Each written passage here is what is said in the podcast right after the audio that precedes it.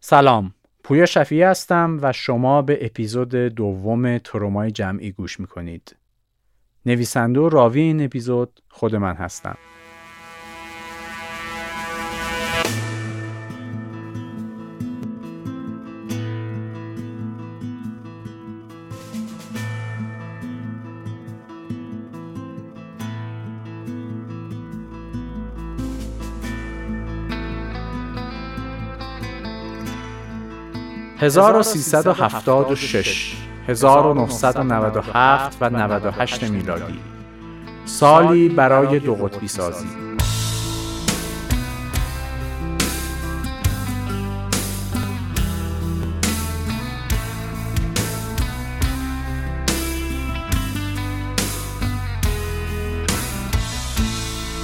شانزده ساله‌ام، در اول راه تصمیم گیری سیاسی، در اول راه انتخاب، حس خوب و شاید احمقانه تعیین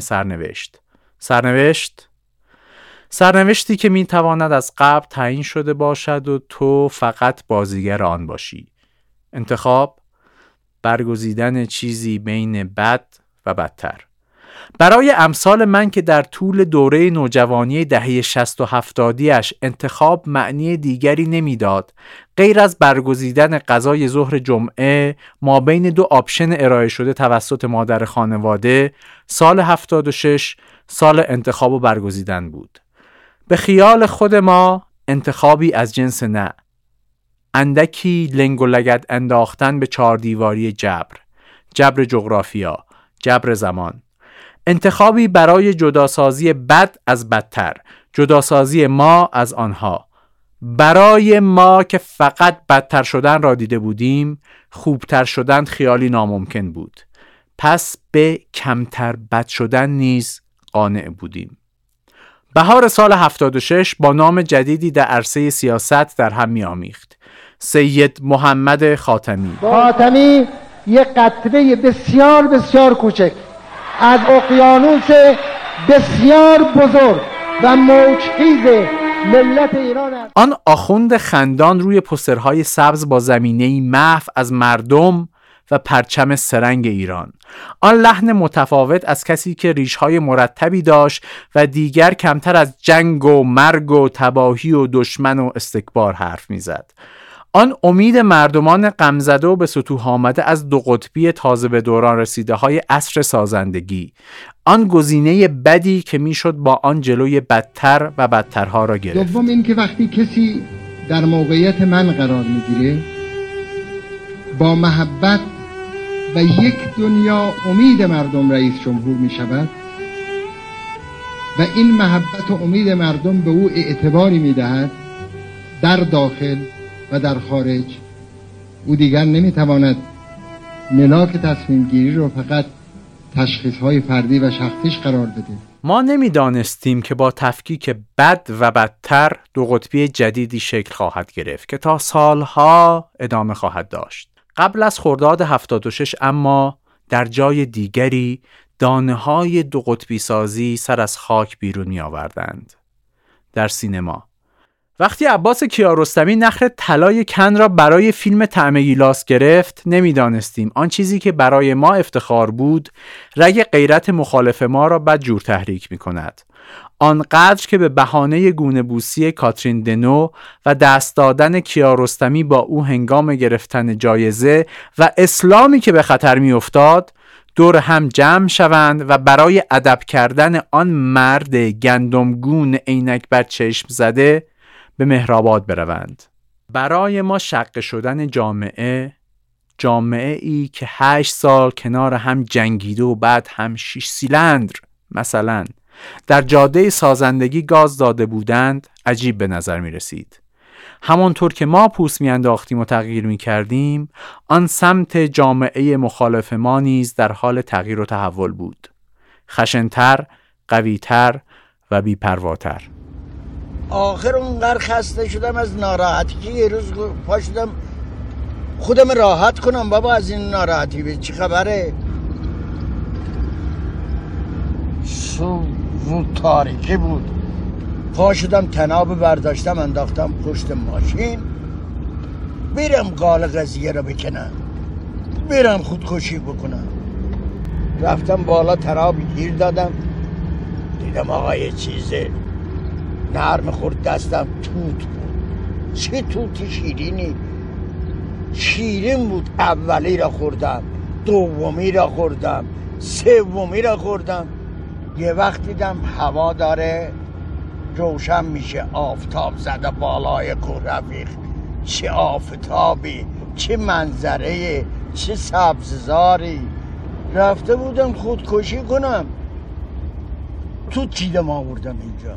آقا یه توت ما را نجات داد، یه توت ما را نجات داد. روزهای بهار 76 سپری میشد و به روزهای شروع دو قطبی می رسید. دو تکه شدن، دو پاره شدن، دوی خرداد. جامعه ما خوراک دو قطبی شدن است. حق و باطل صدر اسلام، انقلابی و غیر انقلابی دهه 50، چپ و راست دهه 60، اصلاح طلب و اصولگرای دهه 70، ولایی و غیر ولایی دهه 80. و این که یک بازی بود، بازی افراز اجتماع به دو قطب. افراز در ریاضی یعنی تبدیل کردن یک مجموعه به زیر مجموعه هایی که اشتراک آنها با هم مجموعه تهی باشد، یعنی زیر مجموعه های مجزا. افراز در فقه و حقوق یعنی تقسیم کردن مال غیر منقول مشائی بین دو یا چند نفر شریک. افراز اما در سیاست یعنی خود سیاست بازی، یعنی بهانه روبرو شدن با هم، یعنی داغ کردن تنور انتخابات، آن هم به وقتش. بسم الله الرحمن الرحیم. حضور بینندگان گرامی و هممیهنان ارجمند سلام عرض می‌کنیم. روزتان بخیر. آقای سید محمد خاتمی دارای 20,078,187 رأی. فردای آن روز خاتمی رئیس جمهور منتخب ما بود. سیاستمداری متفاوت با سیاستمداران عبوس و تکراری و پراسکینه و دشمن با دنیای آن زمان. ما نمیدانستیم سرخوشی و گیجی فردای 2 خرداد شروع دو قطبی تازه است. ما آنقدرها بزرگ نبودیم که بفهمیم دنیای سیاست بعد از خاتمی چه شکلی می شود، اما امید داشتیم، امید تغییر. در بطن جامعه اما تغییر را می شد در بلند کردن موهای پسرهای دبیرستانی و دانشجو دید، در نمایش سازها در خیابان، در روابط آسانتر دختر و پسر، در گوش دادن موسیقی بلند متالیکا با شیشه های پایین در خیابان ایران زمین. تغییر را می شد در جست انتلکچوال ما دید، در خرید روزنامه های سلام، خرداد، عصر آزادگان و صبح امروز، در ستون های حاوی مضامین نقد قدرت.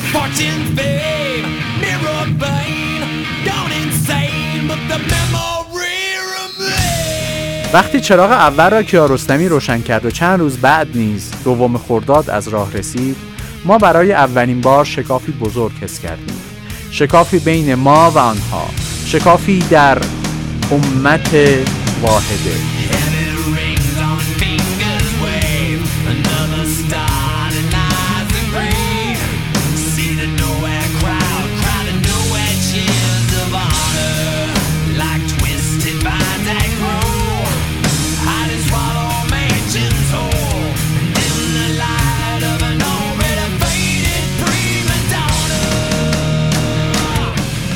سیاستمداران را نمیدانم، اما ما مردم کوچه و خیابان و بازار و دانشگاه دو شقه شده بودیم، افراز شده بودیم. به آنها که میخواستند کشور را در همان وضعیت نگه دارند و آنها که میخواستند تغییر بدهند.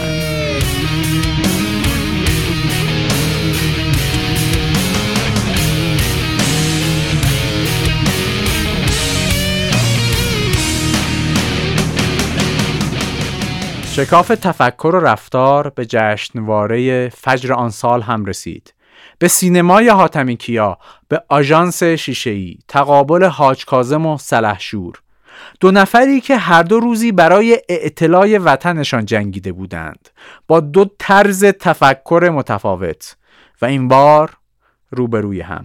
دهت گذشته مربی، اگه اون اسلحه دستت نباشه کی به حرفتو گوش میده؟ اینه که برات زور داره.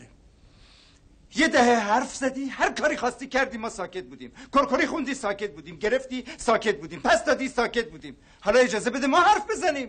خانم آقایون، دوست دارید یکی از این همسایه‌ها دو مرتبه به کشور ما حمله کنه؟ ابداً. دوست دارید جنگ بشه خدایی نکرده؟ ابداً. ثبات. دهه ما دهه ثباته. امنیت. این کشور کی باید روی امنیت رو ببینه؟ کی باید روی ثبات رو ببینه؟ اون پسر تو کی باید بتونه برای آیندهش برنامه ریزی کنه؟ دهه منم نیست، دهه پسر تو.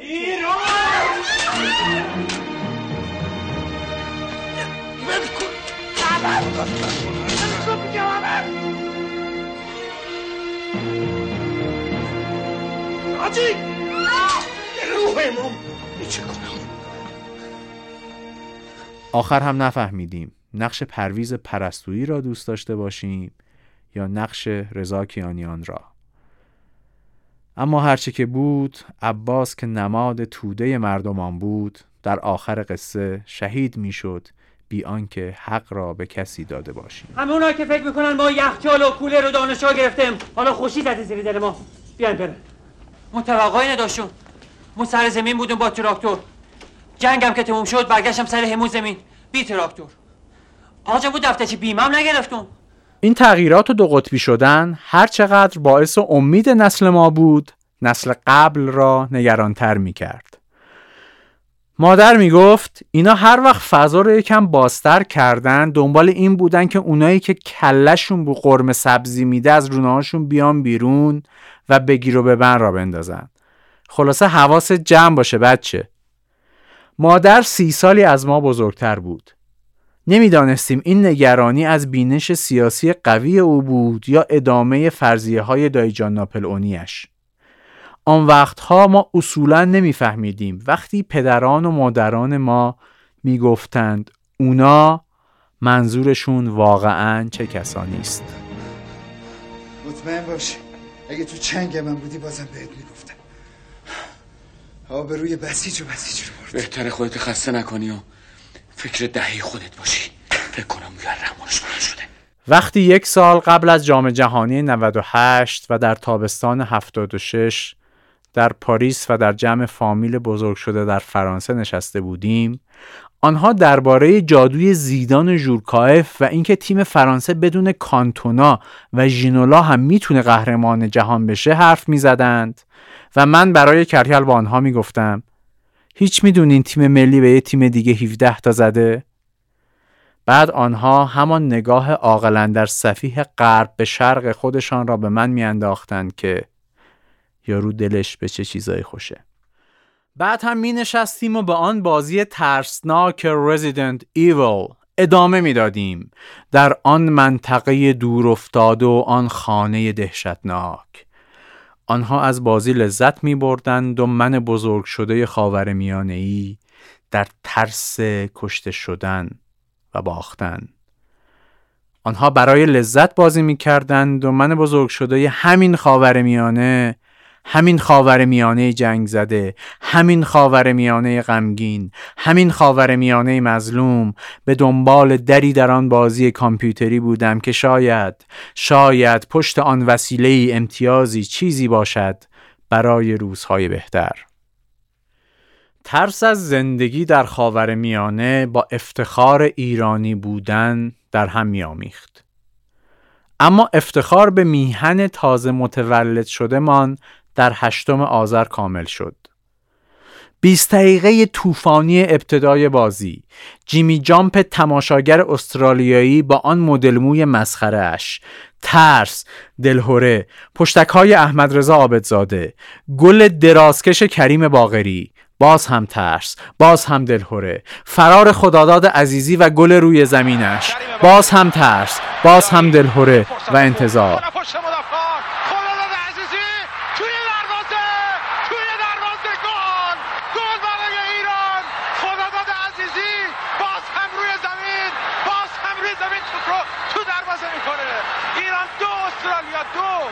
و در آخر چاشنی شانس یعنی خدا هم به این ملت در جستجوی غرور رو کرده.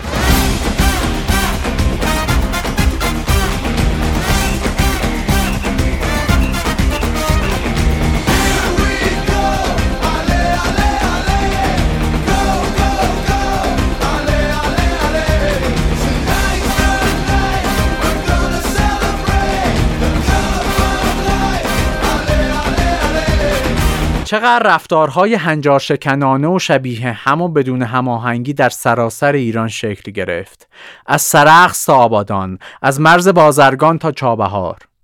وقتی مردم به خیابانها آمدند و تا پاسی از شب زدند و رقصیدند، فهمیدیم که انگار فقط در زمین فوتبال است که دو قطبی ما و آنها شکل نمیگیرد. انگار فقط همین تیم ملی فقط ملی است. نسل طلایی فوتبال همراه شد با نسل جدید سینما در بازی گلشیفته فراهانی در درخت گلابی، نسل جدید نویسندگان در ستونهای روزنامه، نسل جدید آهنگسازان و خوانندگان وطنی. اما هنوز هم بسیاری از قدیمی ها ممنوع بودند، قدغن بودند. از خوانندگان لس آنجلسی که بگذریم، بسیاری از همین ایران مانده ها ممنوع یا نیمه ممنوع بودند. شجریان در ابتدای دهه 70 نیمه ممنوع بود. در خارج از ایران تور اروپا و آمریکا برگزار می کرد و ما در حسرت شنیدن صدایش از نزدیک بودیم. ما که خود را به کاست‌های بی‌کیفیت چند بار کپی شده از هنر محمد رضا شجریان، پرویز مشکاتیان و محمد رضا لطفی عادت داده بودیم، آنقدر امید داشتیم که این سیر سریع تحولات به ما اجازه گوش دادن به نسخه اصلی و رسمی و با کیفیت قاصدک را بدهد، وقتی که شعر اخوان با هنرنمایی آنها در می‌آمیخت. چه خبر آوردی قاصدک ها، چه خبر آوردی، از کجا از که خبر آوردی. سال 1376 برای ما سال جهانی شدن بود، سال شروع ارتباطات تازه از صفحه مانیتور. آن وقتها کسی اینترنت را تجربه نکرده بود، اما چیزی شبیه آن در شبکه‌های داخلی BBS ما را به هم وصل می‌کرد. شبکه پیام، شبکه ندا، جایی برای ابراز وجود با اسم‌های مستعار، جایی برای تبادل اطلاعات با کسی که نمی‌شناختیم. وقتی که در چتروم‌های سیاه رنگ آن درباره موضوع روز، مثلا خفاش شب، حرف می‌زدیم. جایی که تایپ می کردیم کسی تکس اسپانیش ترین کریستبرگ رو داره؟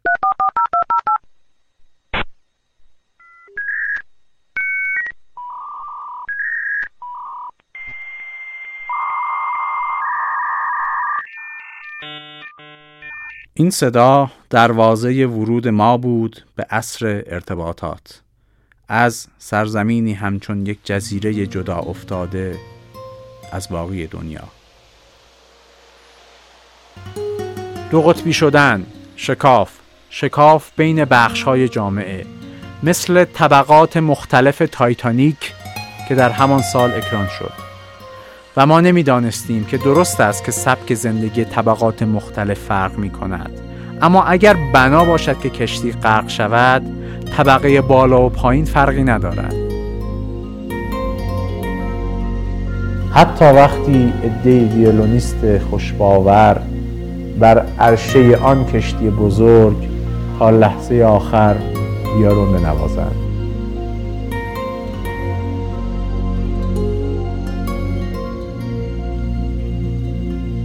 من همون جزیره بودم، خاکی و صمیمی و گرم، واسه عشق بازی موجا قامتم یه بستره من. یه عزیز دردونه بودم، پیش چشم خیس موجا، یه نگین سبز خالص روی انگشتر دریا.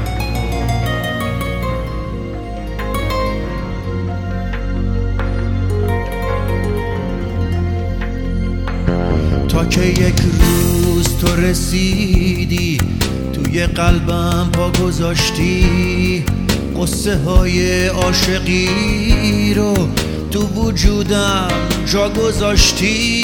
زیر رگبار نگاهت دلم انگار زیر و رو شد برای داشتن عشقت، همه جونم آرزو شد. تا نفس کشیدی انگار نفسم برید تو سینه، ابر و باد و دریا گفتن حس عاشقی همینه.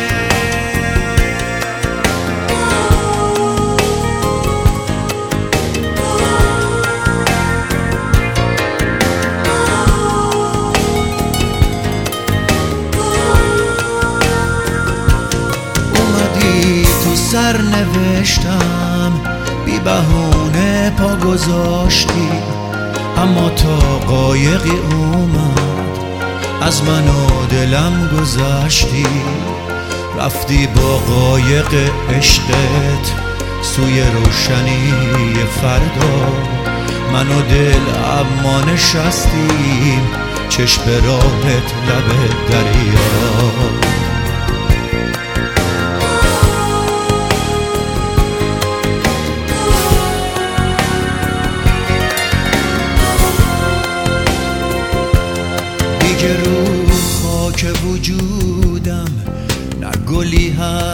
درختی لحظه های بی تو بودن میگذره اما به سختی، دل تنها و غریبم داره این گوشه میمیره، ولی حتی وقت مردن باز سراغ تو میگیره. میرسه روزی که دیگه قهر دریا میشه خونم، اما تو دریای عشقت باز یه گوشه ای